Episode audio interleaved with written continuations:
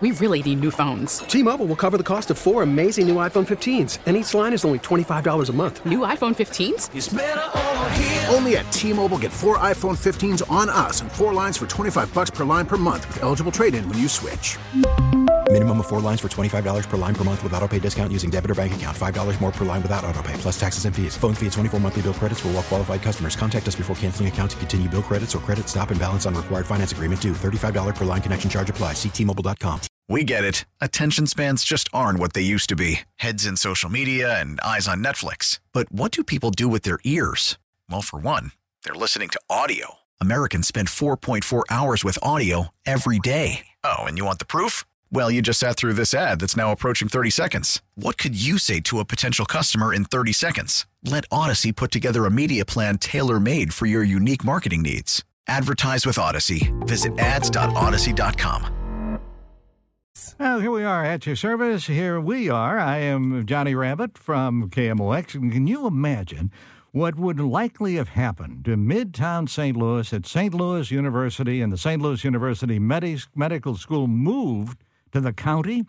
Actually, such a move was very briefly contemplated in the very late 1940s, and at the time, a whole lot of businesses and institutions were following the exodus of so many city dwellers who were moving from the aging and decaying inner city to the bright, shiny newness of St. Louis County.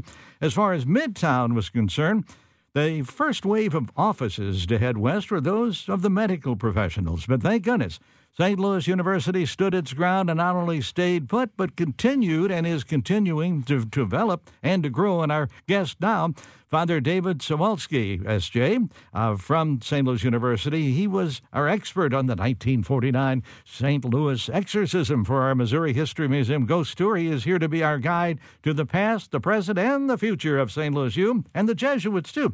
Uh, Father Suwalsky, welcome. How are you? I'm great. You got your Thank you so Look at that I've got my Billiken uh, hoodie on. I should have worn my Kansas City Chiefs hoodie. Looking forward to the game this afternoon. Oh, that's great. Well, it's good to see you. Thanks for being here. Uh, you, uh, your PhD is in history, yes, it is. and that's what you do. uh, Really, I mean, do you, are you the official historian of St. Louis? You are. I, I contribute to the official history of St. Louis. John Wade is longtime archivist Mm-hmm. at the university, uh, bears that title. and is he still there? Is- He is. He's emeritus now, but he's Good. Well, well, he, we've, he, he's really a great guy. Been very helpful to me on many, many projects, including. Uh, it seems, and I don't know if this is actually happens, but what it do- does seem as if St. Louis University removes a building. A building is torn down, not necessarily a university building. Maybe they've taken over a building. Uh, they keep a, a, a part of that building, a little uh, architectural artifact. For example, when the Olympia apartment building uh, was torn down, that would have been at the northeast corner of what was West Pine. And Vandeventer, John Wade knew that my I had a particular interest in it, that my grandfather had a drugstore in that building for decades, as a matter of fact. And so he gave me two small artifacts from the terracotta front of that building, which we have in our backyard. So, so I really think highly of, of John Wade. Uh, and it's uh, and and of you and the work that you're, you're doing, the wonderful tour. We, we didn't get the whole tour, the ghost tour. We just saw part of it at the Art Museum, the St. Louis University Museum of Art. Where is that? So that's at 3663 Lindell. Uh, it's the old university, St. Louis University Club, that was built at the end of the 19th century, uh, actually, where the plans for the 1904 World's Fair took place. They're right at the club, and it looks the same. This is a beautiful. It's a beautiful Oh building, my goodness! What is it? landmark French building. Renaissance? Uh, Yes, yeah, Second Empire. And it's right next to, well, it's sandwiched between the Scottish Rite Cathedral and the former Masonic Temple. And on our tour, we saw that tremendous construction going on next door, that huge Masonic uh, temple. What's going on in there? They're turning it into apartments, actually. That's going to be big. I don't know how they're going to do it. That's- Building. they need Uh, more windows. One story I heard was that it's the same size uh, as the Brentwood Mall, 350,000 square feet. It is an amazing, an amazing side. They even had a uh, 2,200 seat theater inside that was never finished. Never finished. Uh, it's great, but you're right in there, in, in right between those spots. And people, you can park right in front, or Sure. uh, and come inside. What are you going to see when you go into that museum? Well, we've got the museum organized, and I, and I should say the university has had a museum since the 1830s. And so this is the most recent incarnation of it. We've got visitor books where visitors would sign in for, that include uh, Daniel Webster, Charles Dickens, and even Lieutenant Robert E. Lee. My, my. That's so, amazing. And, and, you know, when it first started, it was more of a cabinet of curiosities with seashells and minerals and things like that. and then uh, one of our early Belgian Jesuits, his mother was a countess of the Holy Roman Empire, and she and her ladies would collect things to send to St. Louis, and that included scientific instruments. It included books. She found this Augustinian monastery that had been devastated in the Napoleonic Wars and got a hold of 5,000 volumes that she sent to St. Louis, as well as uh, artwork. And as you might imagine, that area era, most of it was uh, of religious subjects, Mhm, right? Sure. So is some of that still here? Yes, some of that is still here. So to answer your question, if you walk in the first floor, the Aronson Gallery is used for visiting exhibitions. The second floor uh, we've dedicated to modern and contemporary art from the university collection. The third floor, where we had uh, your group meet, was uh, is the collection of Western Jesuit missions, which we have materials from the province, the Society of Jesus, that uh, were originally out at Florissant in the original rock building that was built in the 1840s, and that all got transferred to St. Louis U uh, when Father Biondi decided to open that building as an art museum. It, it is. It's really something to see. I mean, that's a large art museum. This is not some little corner of something. I mean, there's multi-story, um, and just to see the ar- interior architecture as well of the building. It's a, a beautiful place to to be. Quiet. I'm assuming you don't see a lot of people there. Well, we'd like to see more people. Sure, of course. That's what I would say. And I, I would also add that it's free. That's good, too. It's also good, and it's one of several museums on campus the Museum of Contemporary Religious Art and the Marquette Gallery, which is the old university library in DuBourg Hall. Um, so there's lots of opportunities to see art and culture. And I first got into the museum business when I was asked to be the director of the Cupples House. So the big mansion that's next Now, to the Samuel library. Cupples, the woodenware magnet. What a beautiful home that is! I tell you what. And uh, Father McNamee kept that one from being uh, demolished when they were building the Pius Library. They wanted to take the mansion down and turn it into a parking lot. Oh. oh no! And then to walk into that building Oh. today and to see all the art and artifacts. And then, of course, it's just a beautiful example of 19th century craftsmanship. It really is. I, that's just that's a work of art. I mean, you don't have to see any art that's in there. Just look at the building. That's right. Now you mentioned uh, is it MOCRA? Yes. And what does that stand for again? Museum of Contemporary Religious Art. Where is that? That is in the old chapel of, of the Fusz building, which is at uh, Spring and West Pine. Even though there's not really a spring in West Pine anymore. Not anymore. Spring and West but- Pine would be where the clock tower is. Yeah. Yeah. Uh, so that so that's different than what what makes the difference? What's decided? Okay, the uh, museum on Lindell, or does it go to the museum over there at Spring and The West Pine? MOCRA was really a project of uh, Father Terry Dempsey, who was one of the art historians at SLU. And he had written his dissertation on contemporary religious art, which is, uh, you know, a bit of a challenge in uh, the work of the art world today. You don't see a lot of religious themed art, but he was able to uncover it and actually had the facility made available to him for uh, a small permanent collection, but it's typically a visiting exhibition that that they would show. And he Now- just retired. What about the uh, you just mentioned the Marquette Library and DuBourg Hall? DuBourg Hall, there's there's a historic place. Man, oh man, what a building! 1890s or something, and uh, Yeah, what- 1888. 1888. Gosh, what about that uh? What is the library? Well, back in the day, the Father's Library also served as the university library. And so this is a four level uh, facility that was in the middle of DuBourg Hall with its wrought iron railings. It has a spiral staircase that goes up to the different levels. And uh, originally had a huge skylight that would have brought natural light into the space. Uh, that, of course, kind of succumbed to the times. But uh, that facility we use for meetings and such, and we decided to take, as I mentioned earlier, elements of religious art from the university collection and use that to decorate the Marquette Gallery. Now, your position there at St. Louis University, Vice President of Mission and Identity for the university. I like that title, but what does it mean? Well, I tell people that my primary responsibility is to be the chief storyteller of St. Louis U. Good. Yeah. So Nothing what wrong makes with that. what makes SLU distinctive? Yeah. What gives us reason for continuing to be St. Louis University? And in that sense, it's to talk about our mission as a Jesuit and Catholic university, and that those elements that distinguishes us from uh, public or other private universities. What about attendance these days? I mean, uh, the population, student body, is it growing? Is it remaining well, about actually, the same? this is uh, SLU is a real success story despite COVID and everything else. We have 13,500 students, which is the largest enrollment we've had oh since about 2009, 2010. For example, three of the four years have been the largest freshman classes. Great. Um, and I, honestly, I think some of that is word out as families have paid attention to how St. Louis U responded to the challenges of the pandemic. I, am sure that's true, and that is it's great to hear that this is happening and it oh, continue yeah. to happen, and and uh, the campus continues to grow. I mean, this uh, you, you, it was never east of Grand in years gone by, but now that's the Frost campus, and there's what's what is east of Grand? Well, what was once east of Grand, and this is part of what I project that, that I work on from Grand all the way down to Jefferson, if not further east, was just, and from Washington to Market, was just uh, dirt poor tenements mm-hmm. and dirty industry. And uh, urban renewal came to St. Louis in the 1950s, and there was a deliberate move to just begin to demolish right. all of that That's area.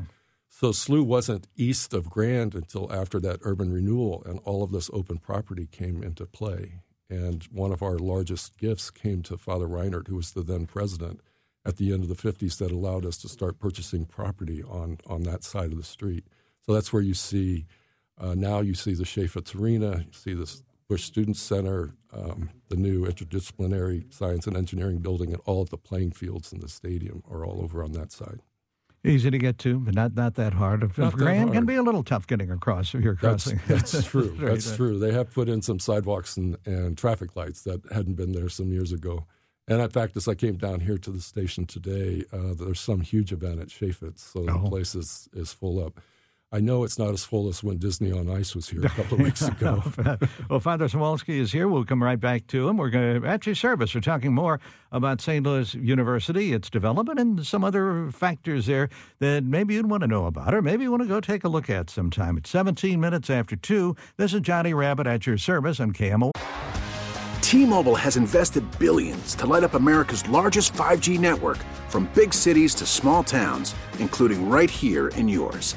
And great coverage is just the beginning. Right now, families and small businesses can save up to 20% versus AT&T and Verizon when they switch. Visit your local T-Mobile store today.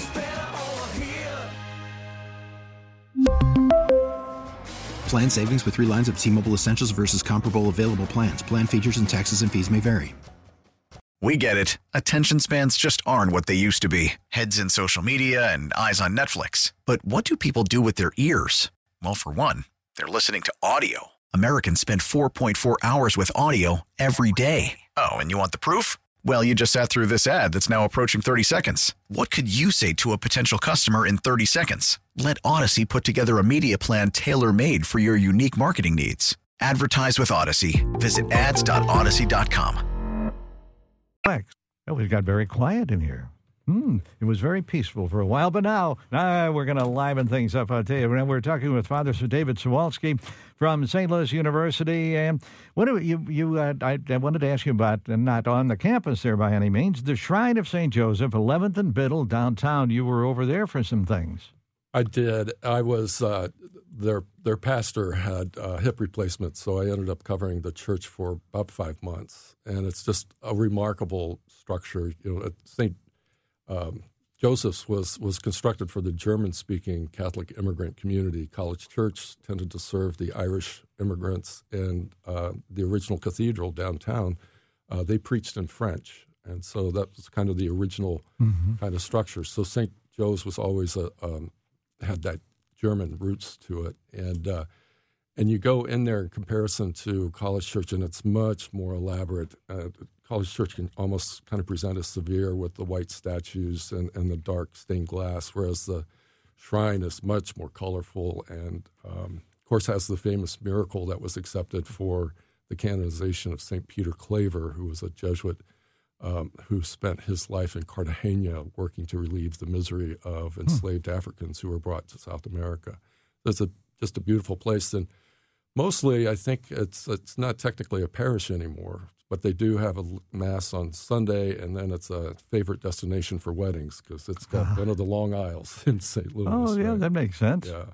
Um, so, is it open during the week at all for people to, to come and look? I know on Sundays that they will do tours after the see. 11 o'clock mass, and I think you could make arrangements, but all of that's being done by volunteers oftentimes who are still working during the regular hours of the work week. Something to see if you've not seen it, and something in history. The, the miracle, that's the only documented miracle I understand in Yeah. the United States, anyway. I believe so, yeah. That had happened there a long and, and time you know ago. that was when that was also slated to be demolished. I mean, Yeah, that whole right. area there was just blown out and terrible. And uh, Father Filipiak was the one who kind of did what Father McNamee did with the Cupples house and said no, and he moved into the rectory, despite what the bishop had asked him, Archbishop had asked him to do. And then, sadly, and had a group of friends who were helping make small contributions so they could begin to restore the church.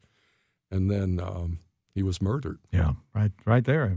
And you can, if you get to the rectory, they'll show you his Oh room, my goodness! which has this little iron twin bed and has a little dorm refrigerator in it with a six pack of uh, Budweiser. Oh my gosh!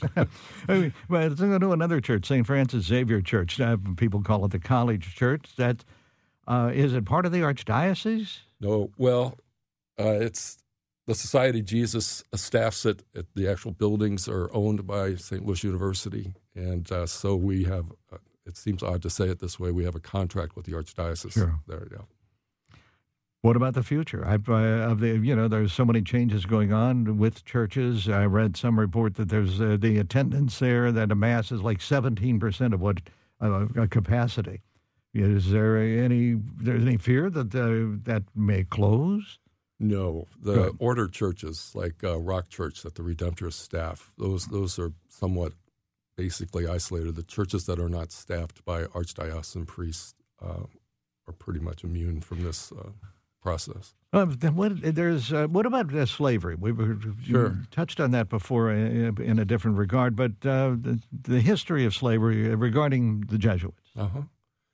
Well, it's really as as we were talking off air, it, it's a puzzlement to me. So our Jesuits that helped to found what then becomes uh, the Missouri province, now the Central and Southern province, uh, were all from Belgium, and they were young. They hadn't been ordained priests yet, although they were accompanied by two brothers and three priests, and they were required by Bishop DuBourg uh, to bring six slaves. Hmm. Uh, they turned out to be three couples who were married. And the Maryland province, which was the original Jesuit province, had always been a slave owning province. So they made these six people available. And I really think DuBourg insisted on this because he first brought the Vincentians, who ended up in Perryville, and they were all Italians who had no idea how to grow anything or build anything on the frontier and nearly Sure. starved. And then the religious of the Sacred Heart, who came up to um, St. Charles, and they were all basically aristocratic French women who didn't know how to do anything practical. And they had a real tough beginning as well. And so when the bishop said that these Jesuits, I'd like to have them here in St. Louis, he didn't want them to go through the same experience as the Vincentians and the Sacred Heart sisters. So he insisted that they bring slaves. And then it just continued uh, with additional slaves all the way up until the end of the Civil War. Father, thank you. I, we're out of time, unfortunately. A lot more to talk about, maybe on another uh, expedition on the radio. Sure. I really Thank- appreciate that. thank- it's great to talk to you, Thank John. you, and thanks again for your uh, uh, wonderful presentation about the the Exorcist. That was really good. I'll tell My you. pleasure. Father David Suwalsky from St. Louis University, Johnny Rabbitt. We're here at your service from KMOX. That's Johnny Rabbitt. We're at your service, and Dr. Jody is here. Jody Sowell. He is the new leader for now four months of the legendary institution, the Missouri Historical Society. Hey, Jody. That's right. So good to see you. Good to see you. And look at that shirt you've got on St. Louis Sound. St. Louis Sound. Ah, so what an exhibition. Yeah, so that is our look at how St. Louis shaped popular American music history. Imagine American music history without Scott Joplin and Josephine Baker and Tina Turner and Miles Davis and Fontella Bass and Chuck Berry and Uncle Tupelo and Yeah. Nelly. That's what it would be without St. Louis. So Wow. yeah. Uh, you were uh, working there today. Yeah, so I was today. This is one of those great weekends at the Missouri History Museum. This was our Dia de los Muertos celebration. So thousands of people coming to see the altars and learn about uh, Dia culture and see mariachi bands. Just an Oh, amazing event. Oh, that's great. This were uh, this was a two day event. Yes, so that was uh, yesterday and today. So, That's But we do it every year, so Yeah. if people haven't come out, they should No, you should. look You for it. should come to that. And it's of interest that uh, Jody, I understand this. You are the seventh person to preside over the Historical Society. Isn't that something? Just seven presidents, uh, full time presidents Mm-hmm. in the uh, 156 year history of the Missouri Historical Society. So That's we were amazing. Yeah, we were founded in 1866. Uh, you know, the, the group of founders were not too far from you on the uh, steps of the old courthouse that Mm-hmm. said, We are going to create an institution for the ages, and we are going to save this city and this state's history from oblivion. Thank goodness they did, and thank goodness you're doing it. Exactly. So those were, you know, we stand on giants at the Missouri Wow. Historical Society. Now you've been there 19 years. Is- Uh, I've been in 20? St. Louis. I've lived in St. Louis for 19 years. I've been at the Missouri Historical Society for 16. Mm-hmm. Um, you know, those two are connected because I I never thought I was going to go into museums. I, I came to St. Louis to get a doctorate in American Studies at St. Louis University. But absolutely fell in love with this place. It was this place where my wife and I wanted to raise our two girls. It was this place that felt like home in a way that no other city had. So I took a job 16 years ago, a contract position for two years, thinking maybe that'll lead to something. And it did. And it did. What what was the job? The so yeah, so it was uh, creating, conducting oral histories for an exhibit about St. Louis's aviation history. We called it Flight City. I interviewed some of the most fascinating people I've ever interviewed: fighter pilots. Hmm. Um, I interviewed the woman who was the uh, first TWA air hostess. Oh, so the very first time they had air hostesses. And I interviewed the woman who was an aerospace nurse for the NASA program through McDonnell Douglas. Uh, so she, uh, you know, she worked with Wally Schirra and Neil Armstrong and all the all the greats. You're from where originally? Oh, originally from Memphis, grew up in small town Arkansas, went to undergrad in Dallas. So again, I've sort of gotten around, but Yeah. it was St. Louis that always felt like home.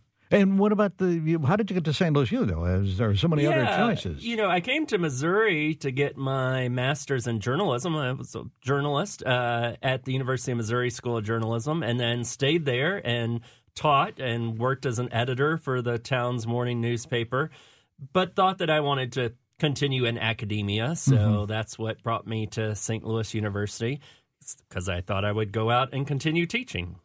Now we are teaching. I am teaching in a different way and to you know larger audiences than I ever could in a classroom. So you're the leader of multiple entities under the Missouri Historical Society umbrella. Uh, what are these? So yeah, so the Missouri History Museum is probably the one that people are the most familiar with.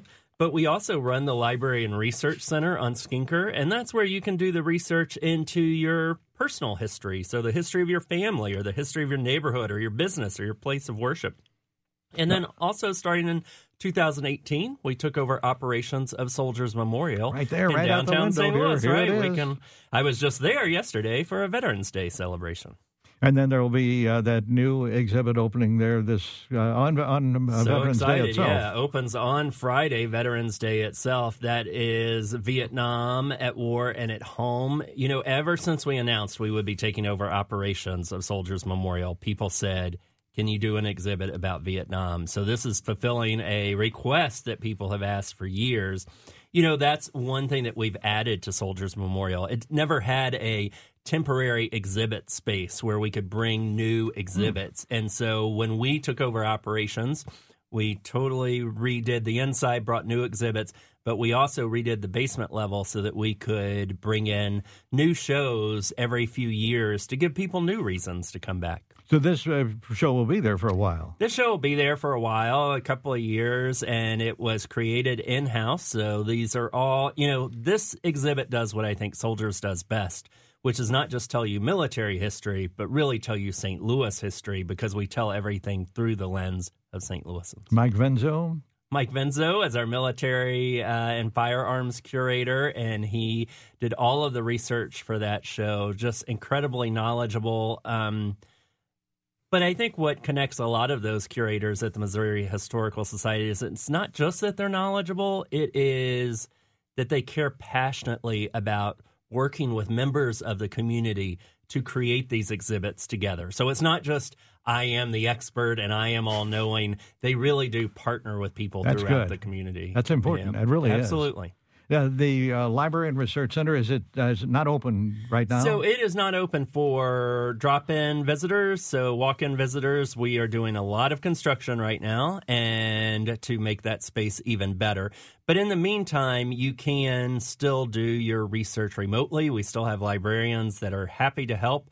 Probably the easiest way to find out about that is just go to mohistory.org and you can see the phone number of how to how to connect with them. Mike Truax was here a short Yeah, time ago. sure. About the World's Fair. Now, what's the latest in the World's Fair exhibition at the History Museum? Yeah, so you know, the 1904 World's Fair is one of those stories that um, people still want to talk about, still want to think about. But amazingly, there are still stories about the 1904 World's Fair that, that most St. Louisans don't know. So we are in the process right now of working on a new major World's Fair exhibit Oh, that we hope will open in 2024.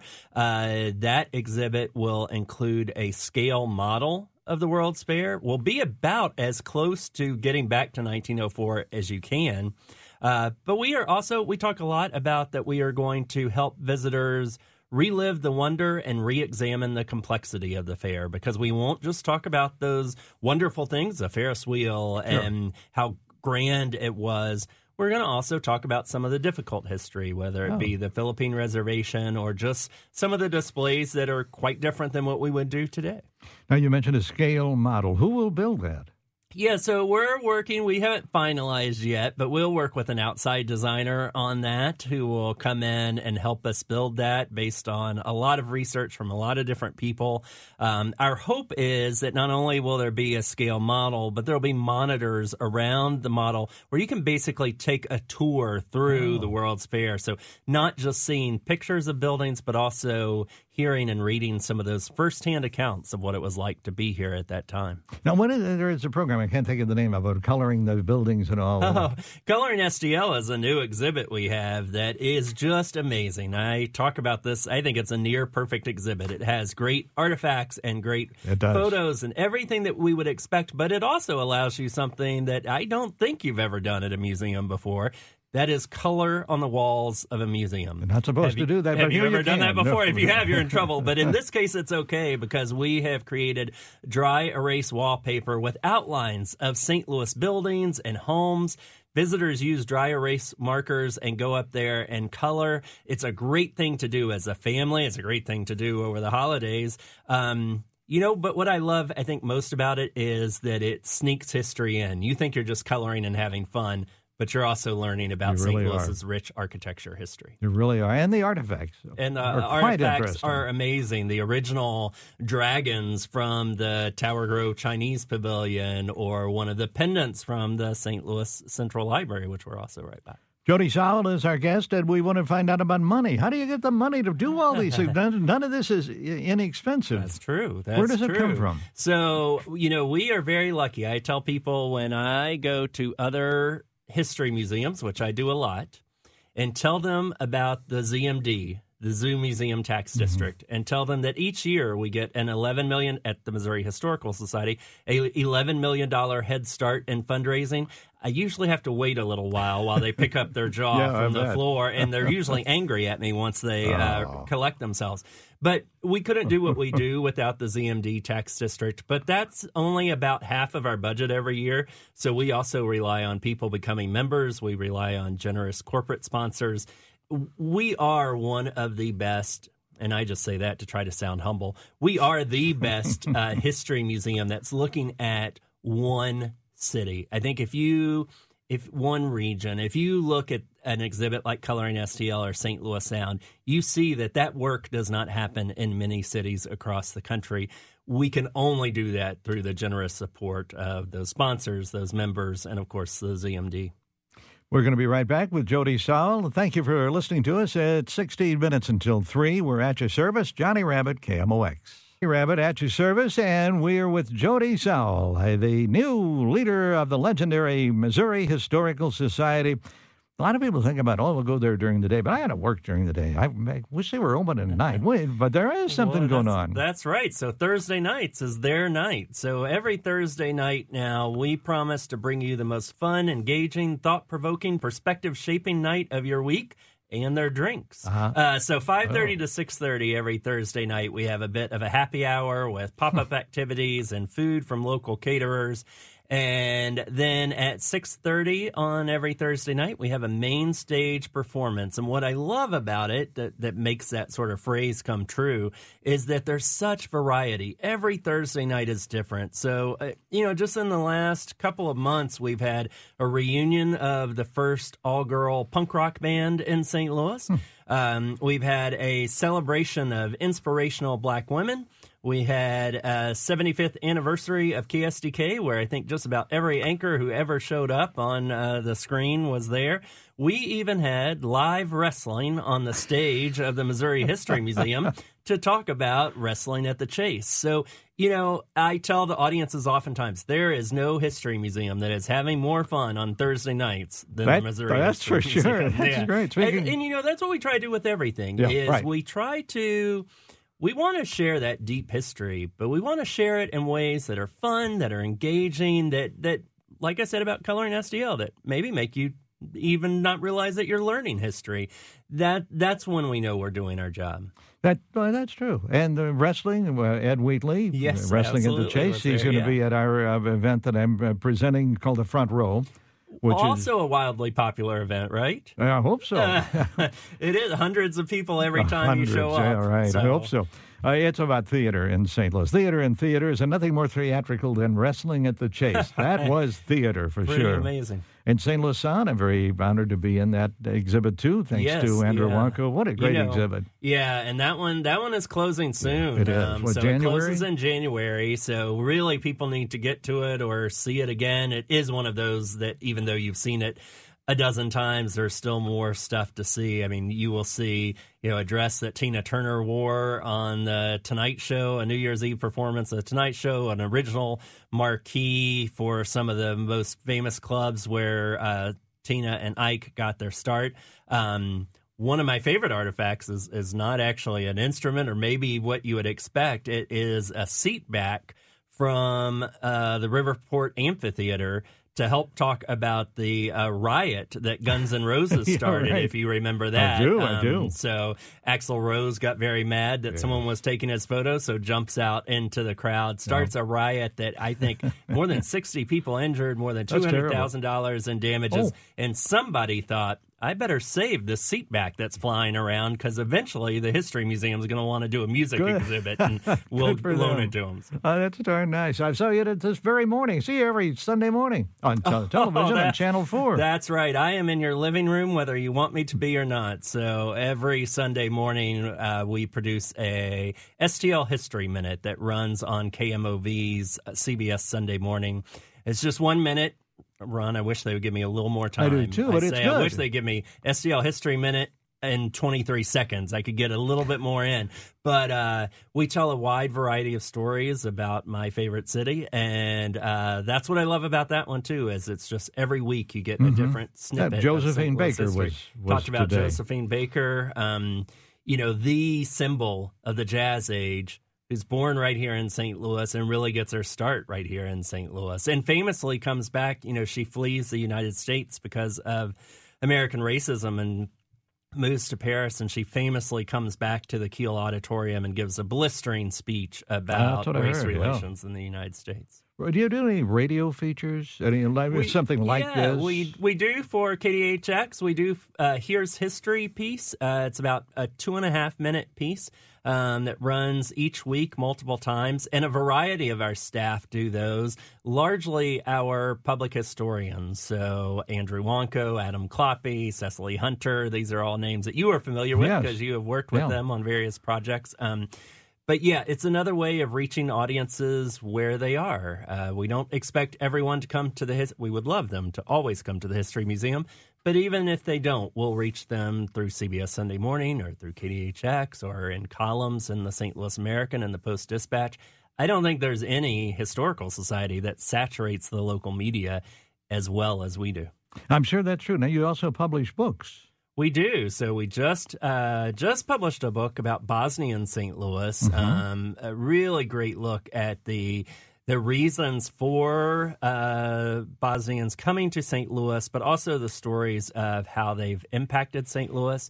Uh, in the past, we have done exhibits about the, I mean, sorry, books about the first known female artist in Missouri, Anna Maria von Phul, who comes to St. Louis in the early 1800s and fills her sketchbooks with images of what people looked like and what buildings looked like in St. Louis. So she's not just important as an artist, she's also important as a historian. Her name is on a street in North St. Yes, Louis. that's right. So, Right by the uh, Pink the Von Sisters. Phuls- Yep. So, uh, you know, uh, books are another way that we can reach audiences, and oftentimes ways that they can go deeper on the subjects that we present in a gallery, but can't get quite as deep as we can in a you know in a long book. Magazines, Gateway Heritage. Magazines, yes, we still publish Gateway, and we also have a members magazine, which is just another good reason to become a member called Currents, uh, that has great features about what we are doing.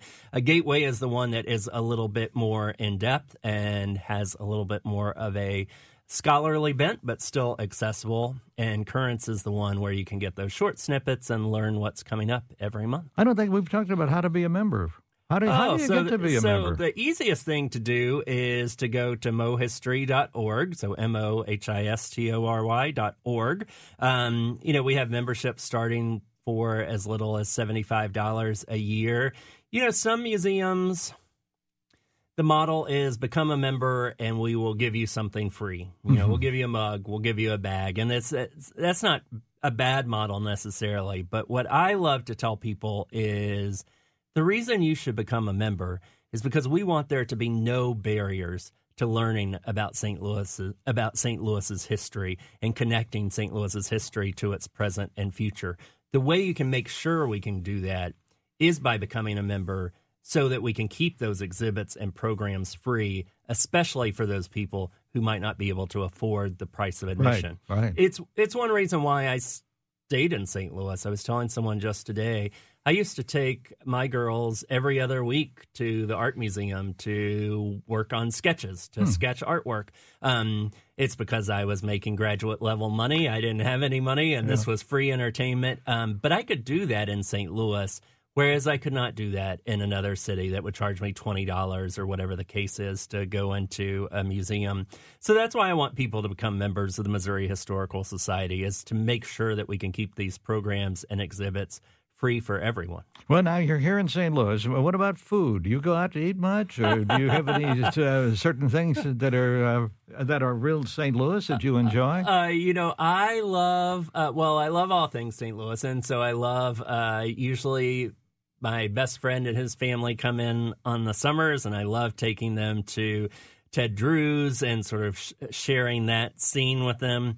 But, you know, I love trying out new restaurants all the time. So uh, I enjoy going and finding out what's new. St. Louis has one of the best food scenes in the country, does. too. Really when we have people from out of town come in, they're just shocked at sort of the array of options that we have. So, yeah, and you know, food is history too. I'm um, in just a few weeks, uh, the leadership team of the Missouri Historical Society and I are going out to dinner at Bulrush, and you Oh, yeah, know yeah. what a wonderful job of connecting history to food. Um, just, just an amazing place. Thank you. Thank you for being here, Jody. Absolutely. Thank you for having me. Look forward to seeing you again. It's always good to see you. Thank you. Jody is here. Jody Sowell. He's the, or Dr. Jody Sowell. He is the leader of the Missouri Historical Society. And matter of fact, I will see you there a week from Tuesday for the front row. We'll talk about that again next week. And this is Johnny Rabbitt. We're at your service at KMOX. T-Mobile has invested billions to light up America's largest 5G network from big cities to small towns, including right here in yours. And great coverage is just the beginning. Right now, families and small businesses can save up to 20% versus AT&T and Verizon when they switch. Visit your local T-Mobile store today.